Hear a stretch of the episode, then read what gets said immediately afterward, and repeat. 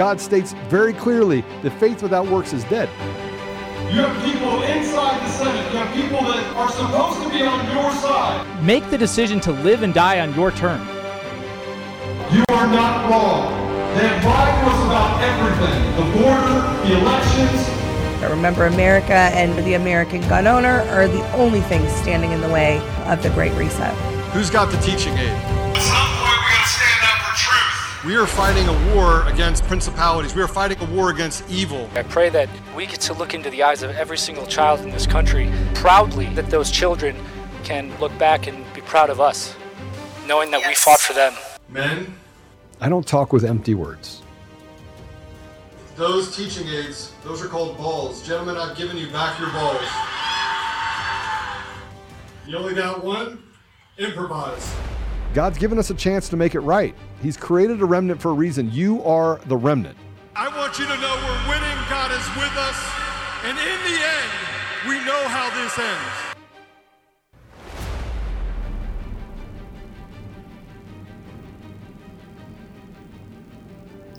Welcome back to another episode of Conservative Daily Podcast. I'm your host, Joe Oltmann. And I'm Ash Epp. I got so sick of the uh, the glare in my glasses that I decided to go without them today, but I can't really see. So, heads up, I might be a little slow on on reads.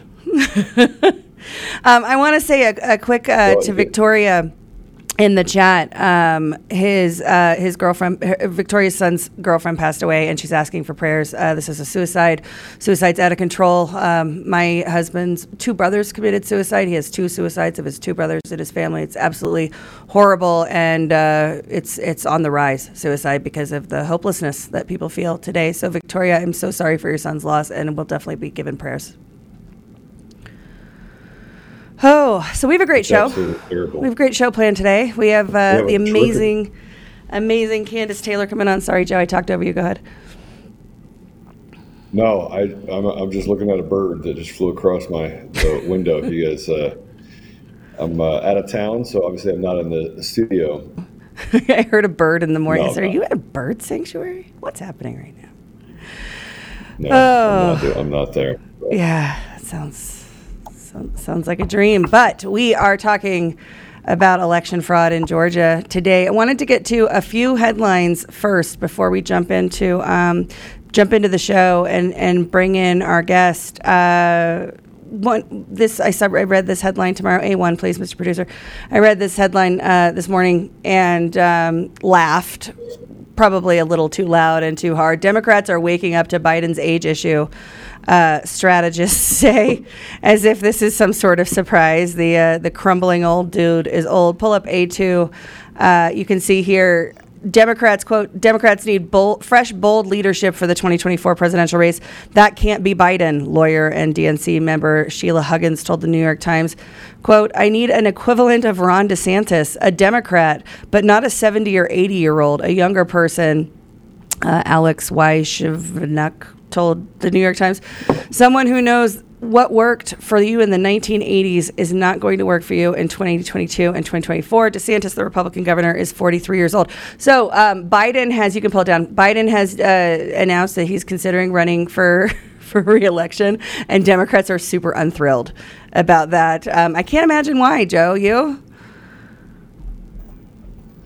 No, not at all. But I, but I think that they're talking about they're talking past all the problems that the that the country is having right now. Another thing that we probably should talk about is that the stock market right now, uh, holistically for uh, non-blue chip stocks, is down nearly 14 percent.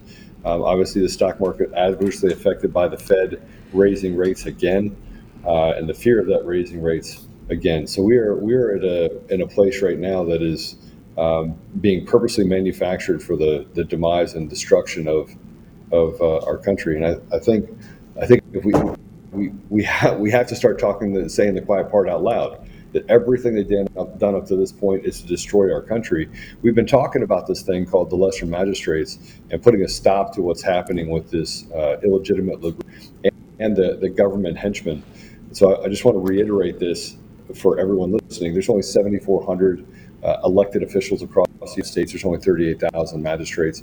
We are ruled over by less than 50,000 people, um, and uh, and they're uh, basically their henchmen. And so we really do have to get to a place where we push on uh, and create the mores of our society from doing what they're doing. This is systematic destruction of everything that this country stands for. And if you know another thing that, that happened going into 2008, 2009 under the Obama regime, uh, they did the same thing then. Remember, you didn't build it, right? Somebody else mm-hmm. must have built it for right. you. I mean, this is what the Democrats do, and so we uh, stealing elections is really where it starts. You know, stealing elections in selects, not elects these um, these politicians, and this is what they've done. They literally have bought and paid for politicians on both sides of the aisle. You can see that with the gun control. You can see that when we bring Kandiss on uh, as well. So let's yeah, just go ahead and bring her on. Let's yeah, it's a uniparty cartel for sure. Georgia. Let's bring on Dr. Kandiss Taylor. Kandiss, welcome to the show. Hi, y'all. It's so good to see you. It's great to see you. Good um, to see you. Yeah, you know, Kandiss, there's so much going on down in Georgia, and uh, I wanted I wanted to talk. Oh, I want to talk about all of it, but I want you to take people back to the primary on May 24th, and uh, you know, going into the primary, you were pretty optimistic, and then I think when we saw the results on election night, I know for me, the the it was there's no way Brian Kemp Brian Kemp is that popular with the people of Georgia. I'm from Marietta, Georgia. There's absolutely no way. Um, but take us take us back to to May May 24th and, and what happened? I don't know. You know, maybe I offended them by calling them beta males. Maybe they got so mad they were like, "No, she's not coming up here because she has talked to us so ugly." I don't know. You know, it really did shock me. I'm going to be real because I thought they're going to be scared to cheat that big. Mm-hmm. You know, maybe they'll cheat, but not that big. And I just something wasn't right. The numbers kept going down even more than 2020 because I ran for U.S. Senate in 2020 and I did watch my numbers go up and down. We were losing significant votes and we have it all screen recorded and we saw it, you know, 10,000 votes, 20,000 votes, and it would go up and go down. And it was crazy. One point, Brian Kemp was at 750,000 and went down to 450,000. Nuts. And once we had the data analyzed, after that night, we saw a trend, and we'll talk about that in a minute. But the night of the election, it just didn't feel right. And I knew we had way more votes than what it was showing. I mean, I knew there, there's no doubt in my mind. I knew what kind of crowds we'd drawn. You know, speaking about Brian Kemp being booed off every single stage when he would go speak, he couldn't draw a crowd. We had, it was supposed to be Joe. Joe ended up getting snowed in, but, you know, Mike Lindell came and Stew Peters came down to Georgia, and we had around 500 to 1,000 people show up at an event on Sunday before the Tuesday primary. The next day, Brian Kemp had Mike Pence fly in and mm-hmm. had 100 people, and a third of them were paid staffers.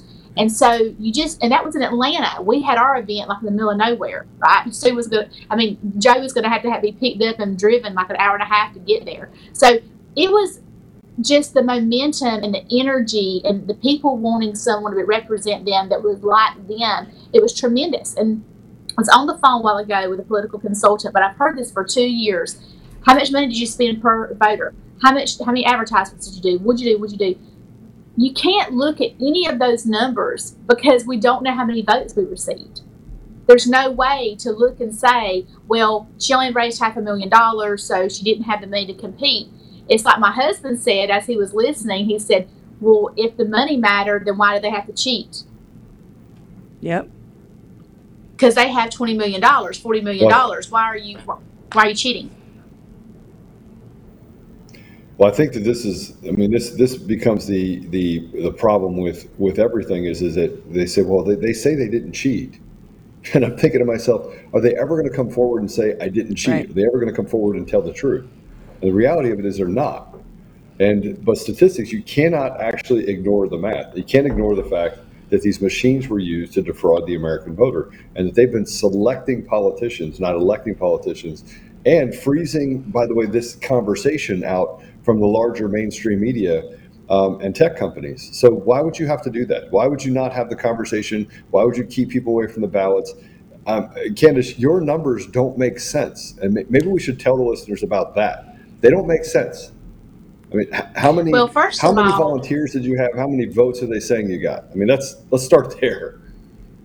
Yeah, let's start with my database, and this was people going to my website, signing up for a newsletter, signing up for um, to be a volunteer, make po- make calls, do door knocking, all of those things, signing up for emails. And this was 95% of these people were from Georgia.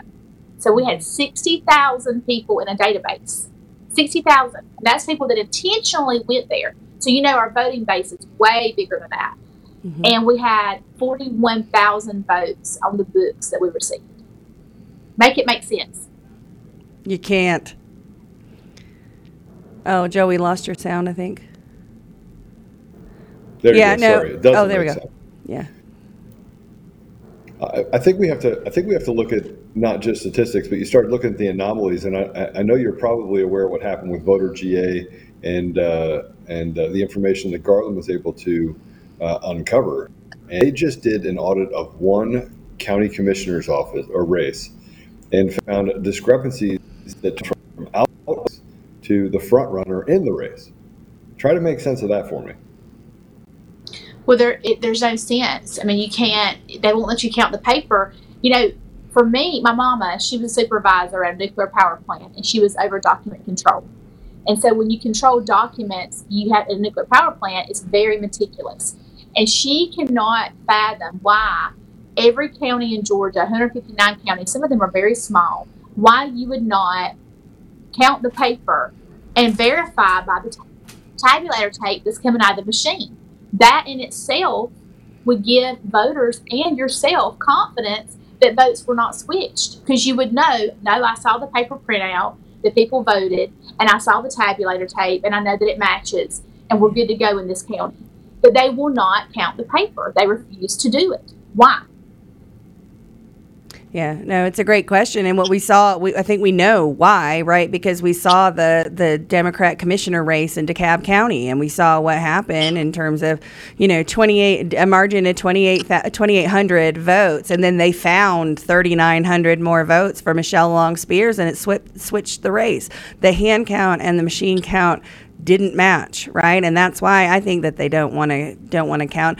Uh, Kandiss, have you heard anything additional about that DeKalb race? They seemed in a real big hurry to to certify the amended results on that one. You know, we've we've all written letters and we've pushed back and said, okay, you did this for the Democrats. It's a Democrat red county, Democrat judge, Democrat race. But now the Republicans want to count our race too. We want to see our numbers, and they've totally ignored it. We've all sent letters and we've all you know made those requests and petitions, and they're totally ignoring that, which is not surprising. But we did follow up because we know we have issues in DeKalb. They've already we've already seen that. Let's go ahead and mm. let's you know, count the paper. Right, and the issues in DeKalb, they said a, a, configuration of the machines issue. This is probably something better that, for Joe to comment on than me, but you know, I mean, this is the safest and most secure way to hold an election, right? I mean, these are these are these are the gold standard systems and processes that they want us to keep using. And the DeKalb County thing is interesting because, like you said, it was Democrats that actually got that in the news, right? It's because it was a Democrat race, it was Democrat county commissioner race, and so the the glitch or you know error, uh, whatever. Um, occurred and they were able to resolve it because it dealt with a Democrat primary. But like you said, there's a lot of questions and um, and pushback on the Republican primaries as well. And the the people are being are being ignored on that. But I don't see how you can have what happened. And Joe, maybe this is uh, you know a question more for you, but um, how we can have what happened in DeKalb County with the machines being a configuration error on machines, right? And say, well, we're we're certain that that didn't happen anywhere else, and we're certain that there's no other issues in any of the rest of Georgia elections. Joe, from a technology standpoint, is that a reasonable conclusion to draw? No, no. I mean, look, here's the problem. What is the job of the election tabulation machines? What's the job? Counting. It's to count votes. That, that's it. I mean, Not and, and there's calculators. By right? The way, how did they go down? That's no. what they've never answered for us. How votes are going up and down on election day when they're just supposed to be counting. Sorry, go ahead, Joe. Well, I think I think we have to look at the, the, the reality of the machines. The machines are designed to do one thing. That's count votes. And when they can't count votes right, that's when we have to look at the machines and say, this is not the best way to secure the integrity of an election and the voice of the American people. And they feel like we're stupid. I mean, they act like we're stupid. I mean, everything that they're doing. I mean, it, it, it's not just the election. The election is the problem. it is fundamentally the thing that has taken away our ability across the country to to to have people represent us. I mean, they think that they're their daddy. And, and Kandiss, you said it. We've written letters and they haven't done anything about it. I think the time for running writing letters is over. I think that people recognize right now that they don't have a voice, that there is no voice, that you're a subject or a slave of whatever they tell you you're allowed to have and whatever you're, you're allowed to think. It's a scary. It's it's scary, but um, you know, I, I want to hear what's next. Like, what what are you doing? Well, what, what, what, what's the next goal for for all this fraud? Well, I was going to say, Joe, you know, you're talking about it's it's scary. I the day after the election on May 25th, I cried almost the whole day, and I'm not a crier. I'm not a highly emotional person, but I cried because we're communists.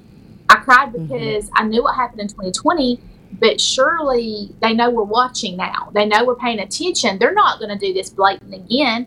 They're not going to do that. And if they had given me 20% or 25%, it would have been more believable. But 3.4%.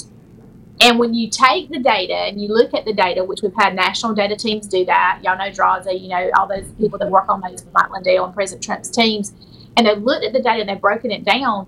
I was the control. So they have no clue how many votes I received because all of my votes went to Brian Kemp, and I had I got five percent of his total.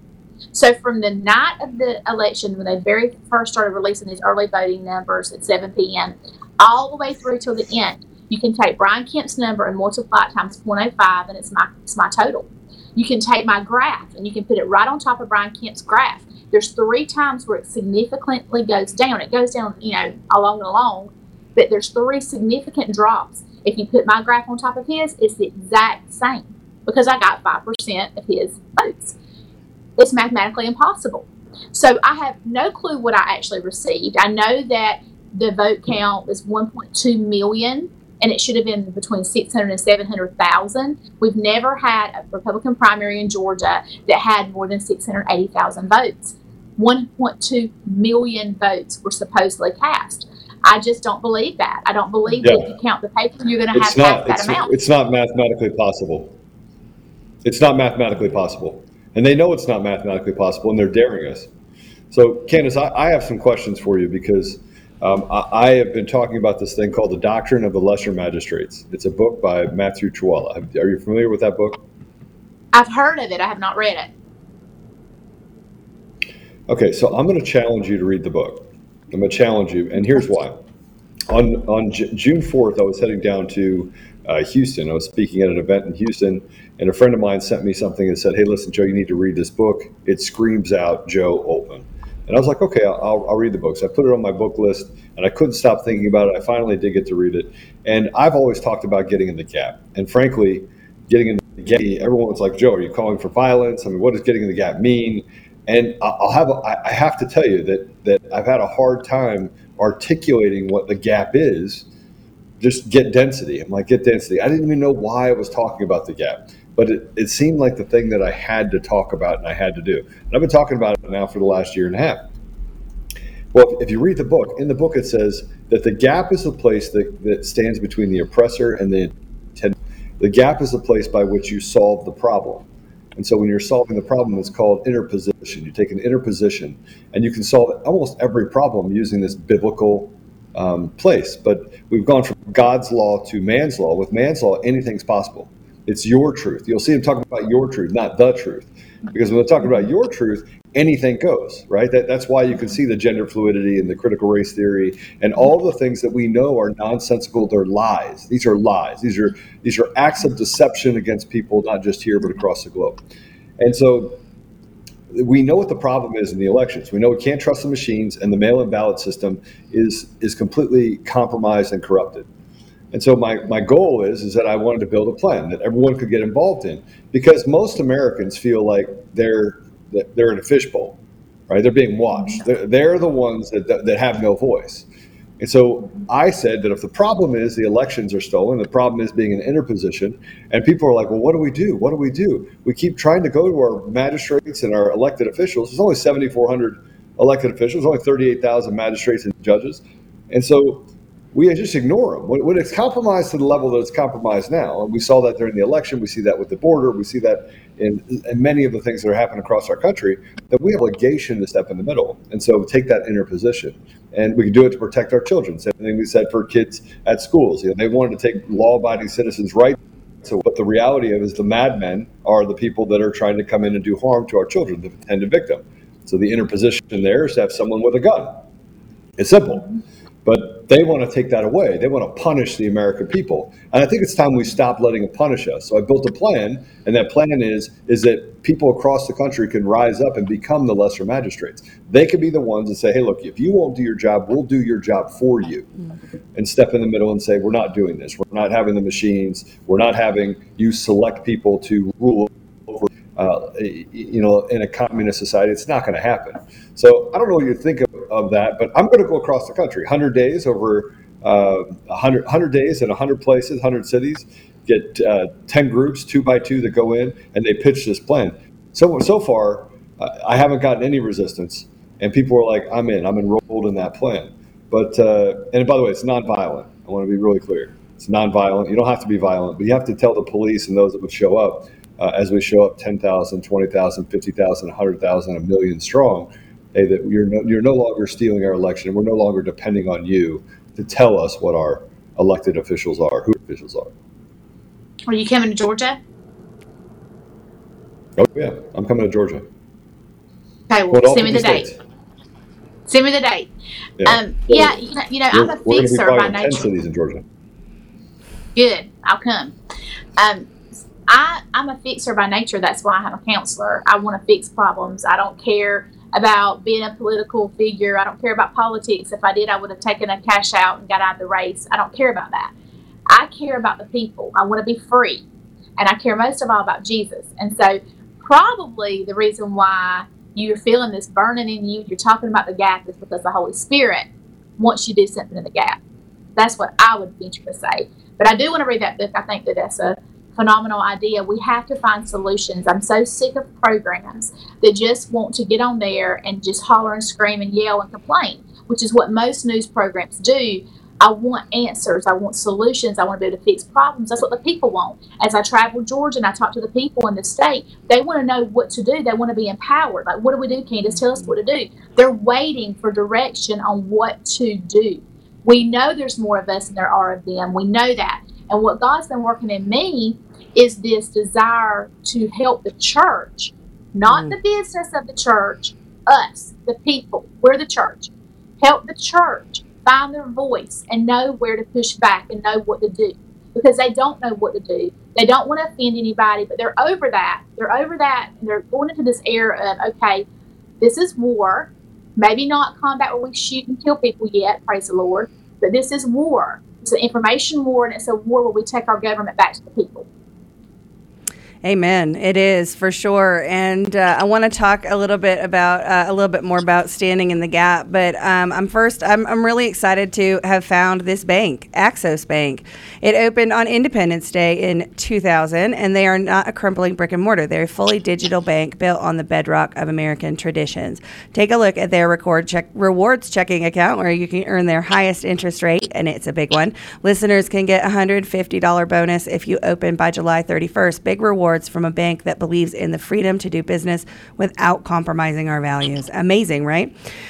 Go to axosbank.com slash daily for full details. That's axosbank.com slash D-A-I-L-Y. And for that cash bonus, you only need a $1,500 direct deposit within the first three months of opening your rewards checking account. Axos Bank is federally, a federally insured member FDIC, and they're for us, all of us. axosbank.com slash daily. Go check them out. Um, so, uh, Joe, I wanted to tell you this this morning, but I didn't. Uh, uh, just we were busy doing other things. So yesterday, I, I was uh, I visited Sean Smith out in Woodland Park, and I was driving home. I was listening to the Word on uh, on the radio, and this pastor up in Greeley is doing an entire sermon on standing in the gap And I kid you not, he's using the words standing in the gap. And he's calling on Ezekiel 2022 and uh, tw- Ezekiel 2230. And I just want to read this real quick because if you ever have a question that God is doing something right, I mean, we're talking about standing in the gap all the time. And then I listen to this. This is a uh, Calvary Chapel up in Greeley. Um, so this is this is commentary, but it's going to quote the verse here. Ezekiel 22 summarizes the sins and abuses of the nation. As punishment for Israel's sins, God says he will disperse them among the nations. He says in verses 30 through 31, quote, I looked for someone among them who would build up the wall and stand before me in the gap on behalf of the land so that I will not destroy it. But I found no one. So I will pour out my wrath on them and consume them with my fiery anger, bringing down on their own heads all that they have done, declares the sovereign Lord. The gap here represents the danger facing Jerusalem. God's wrath is about to break through in judgment on the sinful city. Was there no one who would, in righteousness, intercede on behalf of the city and seek God's mercy? God searched for such a defender, but he could find none. So that is what I listened to on my way home yesterday, which is just like, I mean, it, God is so good. I love it when he when he does that, and he's just like, yeah, no, you're on you're on the right track. This is what I want. This is what I want you focused on. But yeah, I, I was I was really I was really kind of surprised to find that actually stand in the gap is actually a biblical concept. Joe, were you aware of that? I wasn't aware of that. I am. I'm very aware, and th- I think that's the thing that Jesus did. Jesus stood in the gap, and, and Kandiss, you were in interposition. You stood in the gap. You you stood in the gap for the people of Georgia, and I, I want you to know that. I mean, that taking a place of interposition where you're the you want to step in the middle and say, "Listen, I'm going to protect the people of, of Georgia." Um, that takes a lot of courage, and it takes a lot of tenacity, um, and it takes a lot of stamina because those people were going to do everything they can to try and silence you, which they have. Um, but yeah, I mean, the, standing in the gap is, is very biblical. Yeah, I, you can talk No. about all Listen, the your all fight's the, not done. all the elites.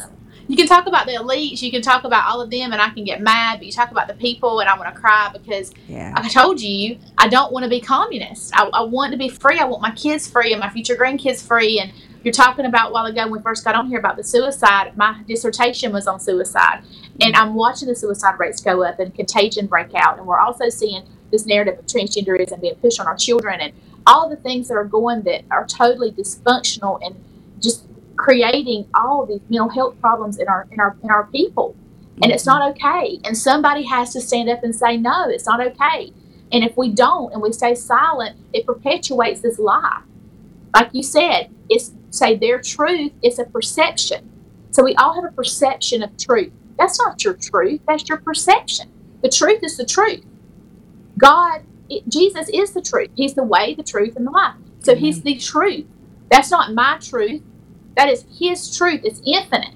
So anything outside of that is perception That's that's absolutely right. So you know, Georgia's been in the spotlight since November third. Um, I remember Sidney Powell Sidney Powell memorably said in December of 2020 that, "quote Georgia is probably going to be the first state I'm going to blow up, and Mr. Kemp and the Secretary of State need to go with it." End quote. Now, Sidney Powell has been uh, you know relentlessly smeared by the press. She's been. Um, uh, attacked and and you know they've they've really tried to destroy her life. But a lot of what she said has proven out to be true right? What what she said uh, you know back in the day about Scytl and Germany and all of these things have proven out to be true. And so what I'm wondering is what do we what do we know uh, you know what what what new do we know? So we've had you know we had the November 3rd election they stole in Georgia. We had the runoff election they stole in Georgia. Now we see this midterm primary and there's all sorts of malfeasance and, and, and issues with that each one of these has to be giving us new information and new evidence. So, what new things do we know, Kandiss, that's going to help us win this fight in Georgia going forward? Well, you know, I'm a fixer. I was just saying that while ago when Joe was talking about standing in the gap. And so, what for me is, I took two weeks and prayed and said, "Okay, God, what do to do? Do we just leave this alone? Like, what do we do? And and how do we do it?" And basically, I've talked to the attorneys. I talked to Mike Lindell's attorney. I talked to one of the attorneys that filed lawsuits for for President Trump in Atlanta. We went back and forth, and we can file a lawsuit. They're all getting kicked out of court. They're not working. What do we do?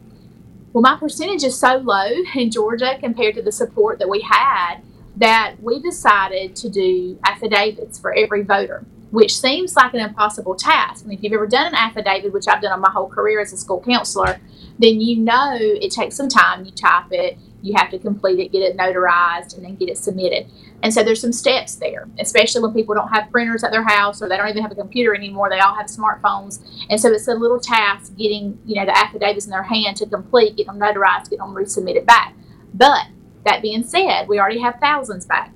We've only been doing this for five days. So what the affidavit will do is it will say, it says, I voted for Kandiss Taylor. If you did, only if you voted for me, because you're swearing and you're saying, I voted for Kandiss Taylor in the Georgia primary. And you're saying how you voted. Was it early? Was it on election day or was it absentee?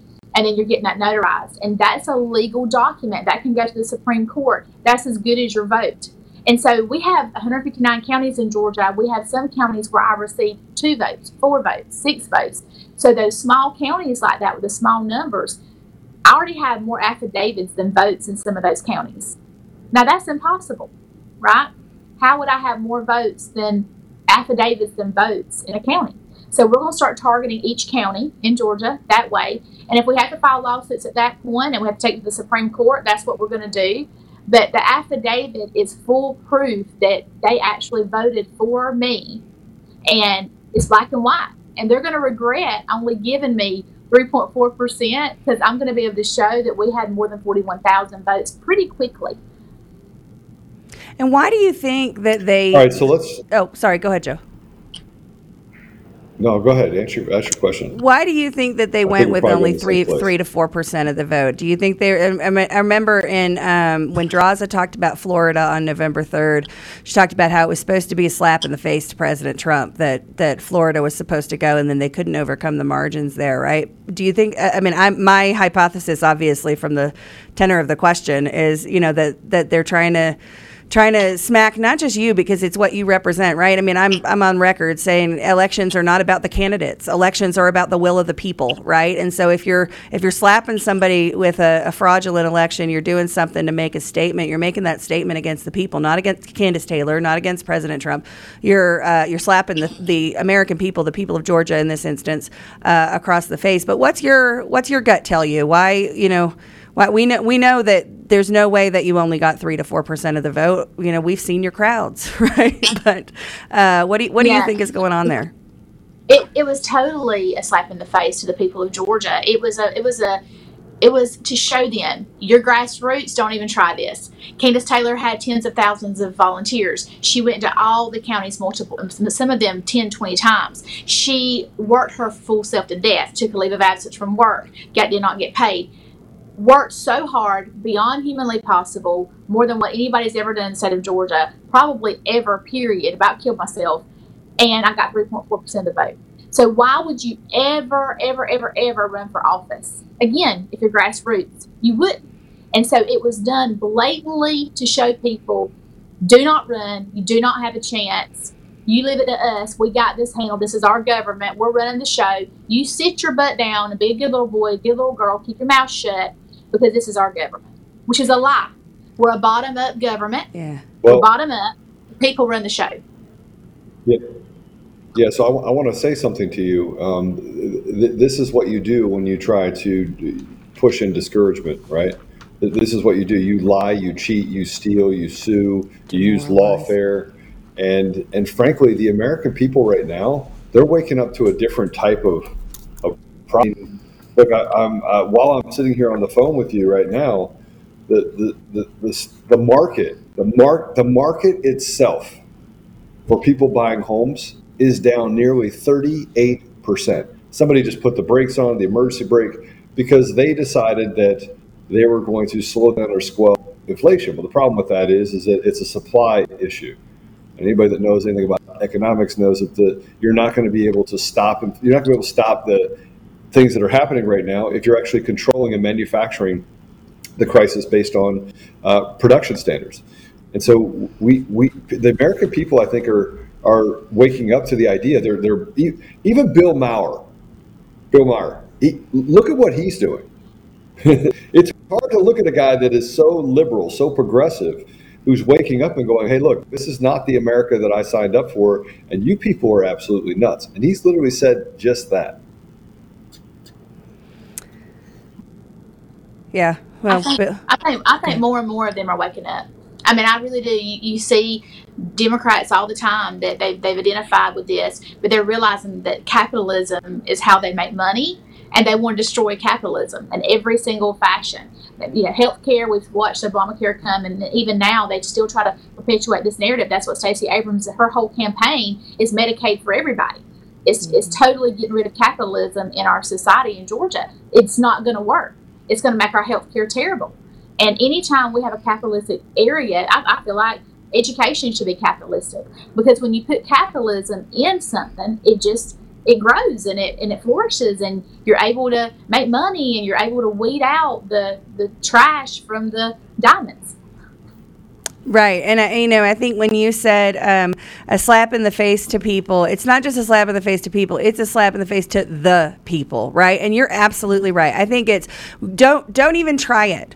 Kandiss, she did, you know, she gave it a she gave it a good old college try and she did great and she had, you know, she was real popular, but you're just little people and you just need to get back in your spot and you need to sit down and you let need to let us handle this. And um, it really feels like to me it feels like that's what we're being told, not just in Georgia. Georgia's probably one of the most egregious examples of it, but we're being told that all over the nation that you know you you you guys just don't understand, right? Where with globalism, it's it's it's it's definitely the answer, and it's bigger. And forget about the fact that it's completely failed, and we're now at the point of needing a, a great reset. But but we get another swing at bat, and we get another bite at the apple, and we're going to be the ones to bring about the great reset.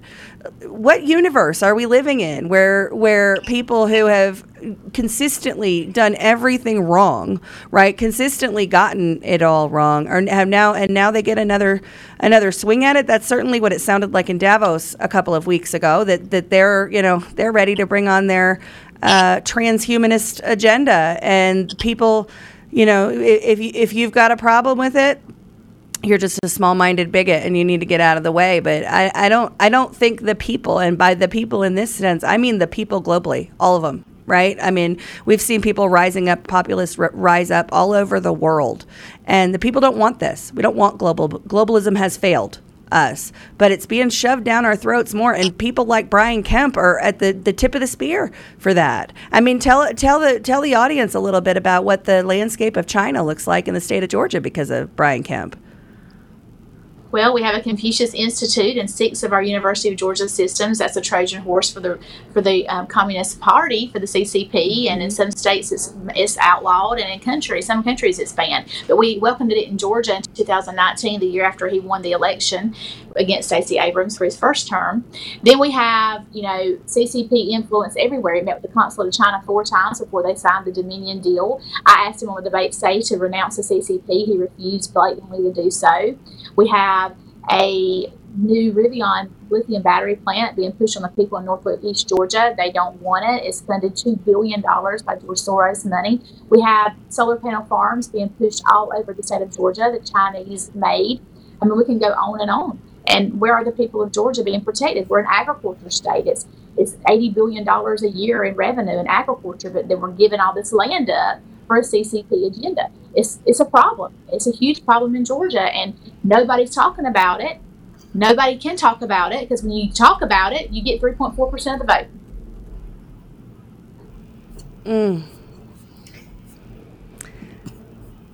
Yeah. Uh, I, sorry. So I I- just, so I yeah. Wanna- I want Go to ahead. I want to ask you a question. Uh, I think we have a little bit of want to ask you a question, Kandiss, related to to what's happening with uh, the other candidates. I mean, are there other candidates that you're talking to in Georgia that feel the same way? I mean, I assume that there are other American First candidates that have stood up for uh, the citizens. But, but tell me what that landscape looks like, and whether or not you're having conversations with other candidates that feel like they've been uh, cheated in this selection process. Yeah, it's a great question. Even, you know, Democrat candidates as well. So we have some Democrat statewide candidates who have linked arms with the Republicans. Can you believe it? And we're together organizing and we're processing through this how what we file, what we do, what's our strategy, because they know their election was stolen as well. When they saw what happened in DeKalb, they started digging into their numbers and they're very upset. And these are Democrat candidates. But then the Republican candidates, most of them have conceded. You know, I've spoken to several of the statewide winners and they know it was stolen, but they don't want to have the negative stigma. And I won't, I won't say their name here because I do love them, but they don't want the negative stigma that comes with standing up for election fraud and, and everything that President Trump's been dragged through the mud on now for a year and a half and like you're a conspiracy theorist and talked about like a dog. I mean, my social media, I'm blocking people every day that are on there cussing me out, talking to me terrible, talking to my followers and supporters terrible because they are pushing and shoving this narrative. And it's completely insane for people to think that we can just now get behind Brian Kemp to ensure we don't have Stacey Abrams. If it's a selection, like Joe was talking about, and I've been saying this for weeks, if it's a selection and not an election, then it'll be whoever the establishment chooses. It'll be Kemp or Abrams. She dropped her lawsuit, so is it going to be her, or is he going to give her the 16 electoral votes for president in two years? I don't know. That's what the Democrats are saying. They are wondering: is she going to be governor, or are we giving her the electors to be to be president? We don't know. But I know this: we cannot win the White House without Georgia. Bottom line, we have to have Georgia, and we have to have our elections secure and legal, or we'll never win the White House again. leads me that leads me down the path um, the mail-in ballot system. Like we saw 2,000 mules. We know that we have a problem with mules. We also know we have a problem in the machines. And so I've stated very clearly that the American people's voice need to be heard. And so, in, in, in, in working the problem, don't you think it's time that we take a stand collectively and say, all right, if you won't remove the machines, 7,400 people, and if you won't remove the machines or here on the merits, not not technicalities or not on standing, but on the merits, won't hear the election fraud evidence, then we're just going to go in and take the machines out ourselves, and we will we will dictate as a community that we're going to do everything on paper ballots. We're going to count those ballots. We're going to let Republicans and Democrats and Independents all stand there collectively together and say, you know, no more machines and no more mail-in ballots. So if you want to count mail-in ballots in a special place, we're going to make sure that those special place doesn't doesn't use those ballots. I mean, don't don't you think it's time for us as Americans to to take a a very bold stand on this on this account?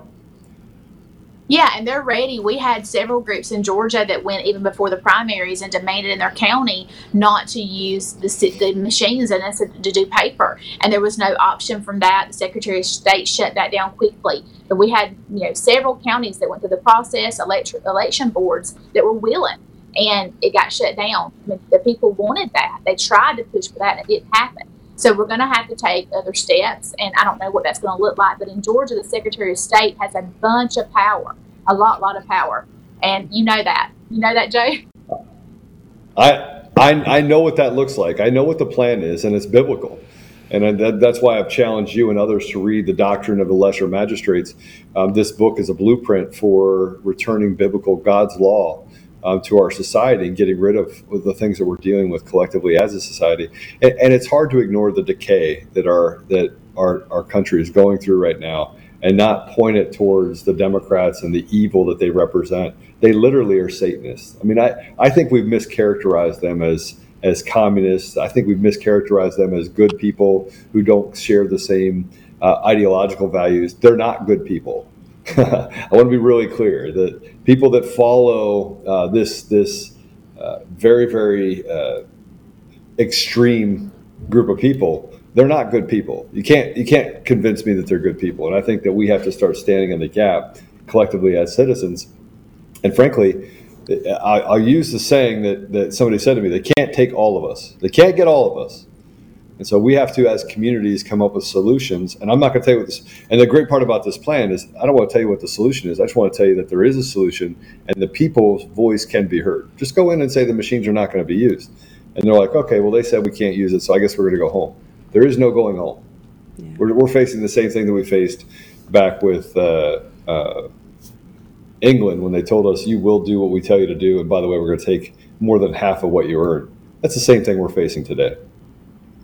It is. And, and Dr. Taylor, oh, Dr. Taylor, I want to hear your answer to that. But first, um, are you tired of feeling like someone is watching you always on the internet? Maybe advertisers know a bit too much about you, or you're concerned about your privacy or your identity. Using incognito mode won't solve the problem either. IPVanish VPN is here to protect your right to privacy and help you stay anonymous online. IPVanish helps you safely browse the internet without exposing your private details to third parties such as hackers, your ISP, or your advertisers.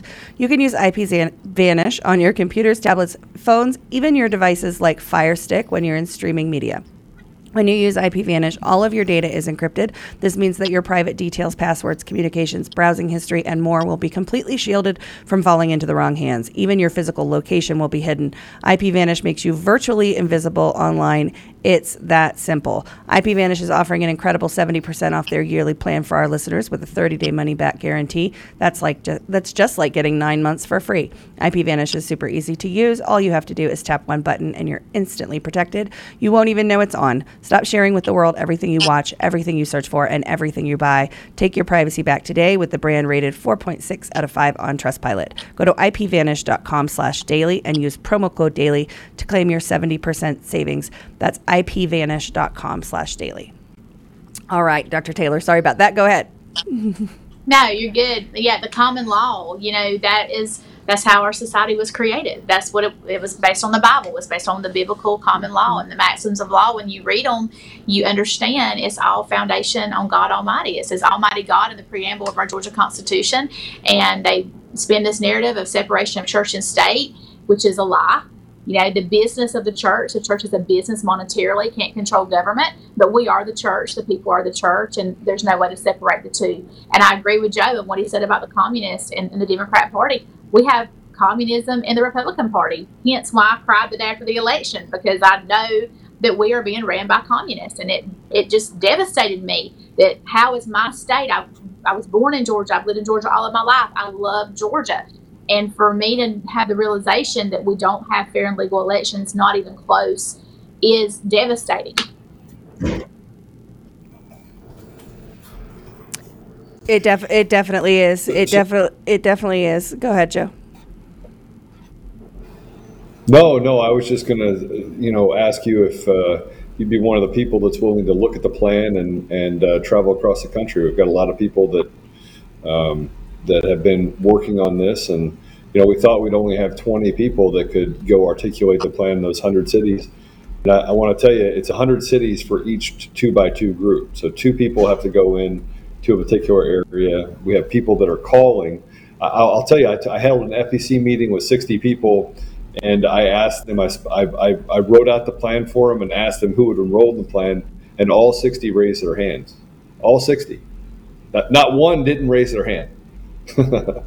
so so the plan is is you know as we're starting to mature it through this process. But I just am wondering if you'd want to talk to the American people about you know taking our country back biblically and pushing back in God's law and God back into our society. Absolutely. I've been actually I was going on with a prayer intercessor of mine when I get off this call to talk about this very thing, what God's been working inside of me of going, I feel like this urgency to get into churches and then be empowered. I told y'all that earlier. I feel this in me that we have to do this. We have to engage the churches. There's way more of us than there are of everybody else. And I live in the Bible Belt. You know, we do love Jesus, guns, and babies. That's why that was my slogan. That's why it works. That's who we are as people in Georgia. And they just want to know what to do. So, yeah, I'd love to hear more about it. You have to call me and, and kind of go through it. And I'll I'll download that book and read it on my way to Pigeon Forge this afternoon. Awesome. It's a, and you can get on Audible if you're driving too. It's three and a half hours long. Um, and you, right when you start the start it, you're going to go, wow. I mean, this, this is, this is really a blueprint. I mean, it's, and, and here's the other thing, Matthew Trewhella, he wrote that in 2013. So it's prophetic, as prophetic as Dr. Martin Luther King and 1963 in a Birmingham, Alabama jail when he said that the church either gains back its courage and and dictates the mores of society, or will be relegated to a social club um, that disgusts its youth. And I think that's where we're at today: is that youth are disgusted by what the church has mm-hmm. become, and the church has an opportunity to stand up and, and be a part of this revival. They just need to uh, find the courage and push out all the perversions that they've allowed to occur within the church. You know, Joe, one more thing. This is totally different subject. Um, the politics, but it goes right along with what you're saying. My husband does music, and he's had this thing stirring in him for a week, and I actually shut him down the other day about it. I said, I don't even want to hear about that. But but then yesterday I was kind of listening. I said, well, I probably shouldn't have shut him down because he hears from God better than I do. But he was just saying, you know, electronically, and he has his degrees in sound design, but he was talking about worship and how worship is shifting, and he feels that we're shifting to the Zoomers, to the younger generation, and how they dance and they do things and worship. And he said it's going to sound different. It's going to look different. It's not going to be with a full band. It's going to be very fiery and it's going to be passionate. And anyway, he was showing me examples yesterday of, of, different things that he's been researching and just kind of what God's stirring in him. And I believe that. I believe that we're going to have revival break out in America. I feel that. I feel like it's coming. It's going to come to the church. It's going to come to this political suppression oppression of our people that we are going to rise up together, we're going to link arms together, and we're going to take this country back. Amen. Well, we're out of time, but I want to give you the last word, and then uh, I want to be able to pray for you uh, and your family. So uh, I'm going to just give you the last word, and then we'll close out. Thank y'all, Joe and Ash, for having me. Y'all are a blessing. You're a blessing to America, and I thank y'all for letting me come. If everyone that voted for me, or if you are not in Georgia, but you have family in Georgia that you know voted for Kandiss Taylor for governor in May, y'all please go to my website, KandissTaylor.com, and get them to, to submit the affidavit. That is so critical. We're gonna we're gonna show the votes, and we need to we need to do this our way. This is how we do this as people. We do affidavits, and we show it legally by ourselves. And so, y'all please go to KandissTaylor.com and get that done. Absolutely. Thank you so much, Kandiss, for being here. And um, uh, for for folks, you know, go if you voted for Kandiss, go. If you have family in Georgia, go. KandissTaylor.com. Get the affidavit. Get it notarized. Get it turned in. Uh, this is how it's going to happen. This is how we're gonna. This is how we're gonna take it back. And Dr. Taylor, please have an absolutely wonderful vacation. I will. Thank you so much for being with us.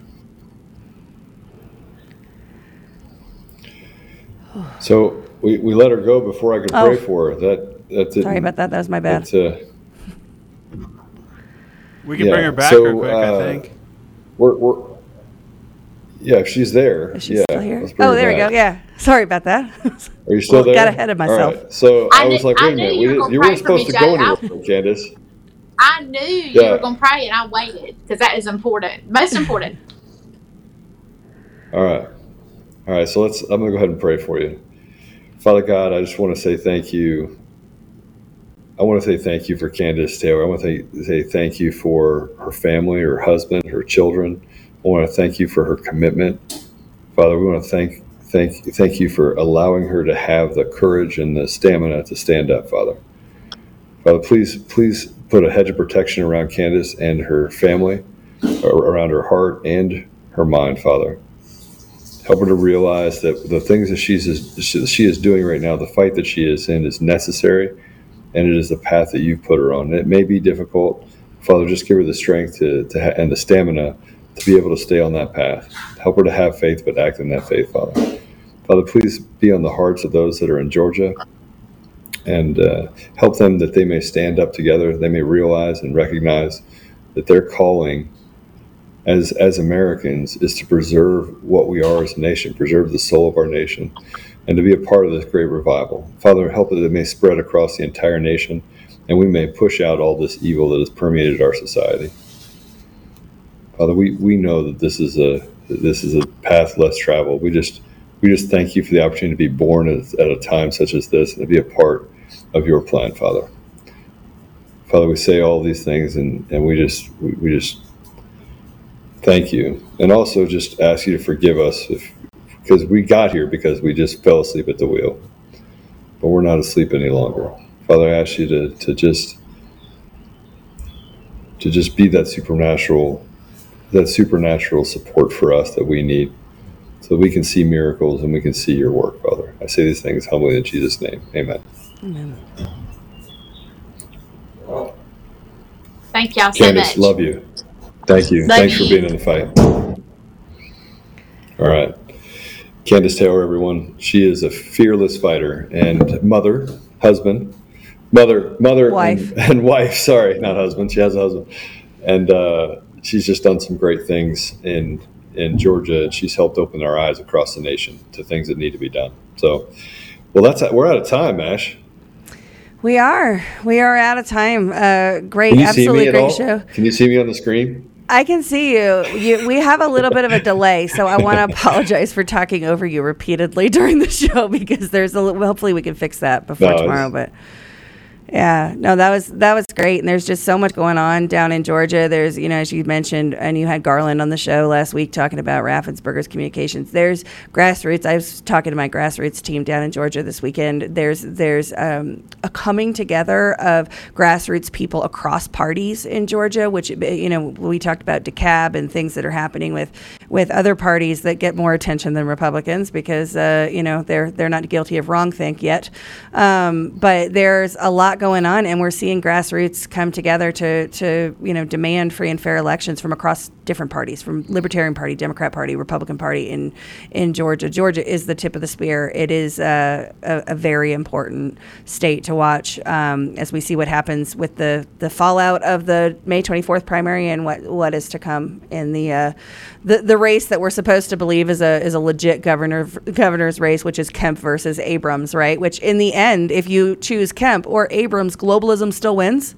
Uh, so not a not a not a real choice, right? I think you know she just off the top of her head rattled on what the CCP has done in Georgia, and I'm sure that there's a much longer list on that because Brian Kemp is a puppet of the CCP, and now he's you know being teed up again, and the, the one of the most unpopular people in the in the entire country, and we're supposed to believe that that he won that primary. There's no way I'm believing that. Yeah. Well, I tell you what, um, it, you're, you're absolutely right, and I think that uh, as a as a group, we need to make sure that we maintain hope, faith, and act in that faith. But uh, uh, I'm pretty excited about the future. I'm excited to be born at such a time as this, and I think you should be as well. But uh, that's it. So we're if you want to follow us, though, you can follow us on uh, conservative-daily.com, uh, Rumble D. Oh, before I do that, uh, go over to my pillow, over to my store, and support Mike Lindell. Uh, you can save up to 66% with uh, code CD21. We would be remiss if we did not thank Mike and thank the wonderful people over there at Lindell TV who have uh, extended our voice onto their platform as well. So go to mypillow.com and use code CD21. Okay, so uh, yes, you can go to conservative-daily.com, Rumble, DLive, CloutHub, and now we're also on Brighteon. Um, if you want to listen to us on, oh, smash the roll button on your way out. If you want to listen to us, you can listen to us Monday through Monday through Friday, 10 a.m. and 4 p.m. Mountain Time. Um, also, if you want to listen to us in the audio version, you can go to Apple Podcasts, Google Podcasts, Spotify, Pandora, iHeartRadio, TuneIn, Podbean, and Audible. Go over there, give us a five star review, and um, share it with someone that needs to hear it. Uh, you can also subscribe to our link, uh, excuse me, text freedom to 89517. You can subscribe to our link and uh, get our newsletter as well. That link is in the description below. Um, so that's it. That's it for this episode of Conservative Daily Podcast. We got a lot of really great interviews happening this week. Uh, we have Ryan that is going to be on, right? Is that right? Ryan's going to be on from Michigan, Mr. Producer. I think we're still working on that. He was yeah. the uh, gubernatorial candidate. He's supposed to be on Tuesday.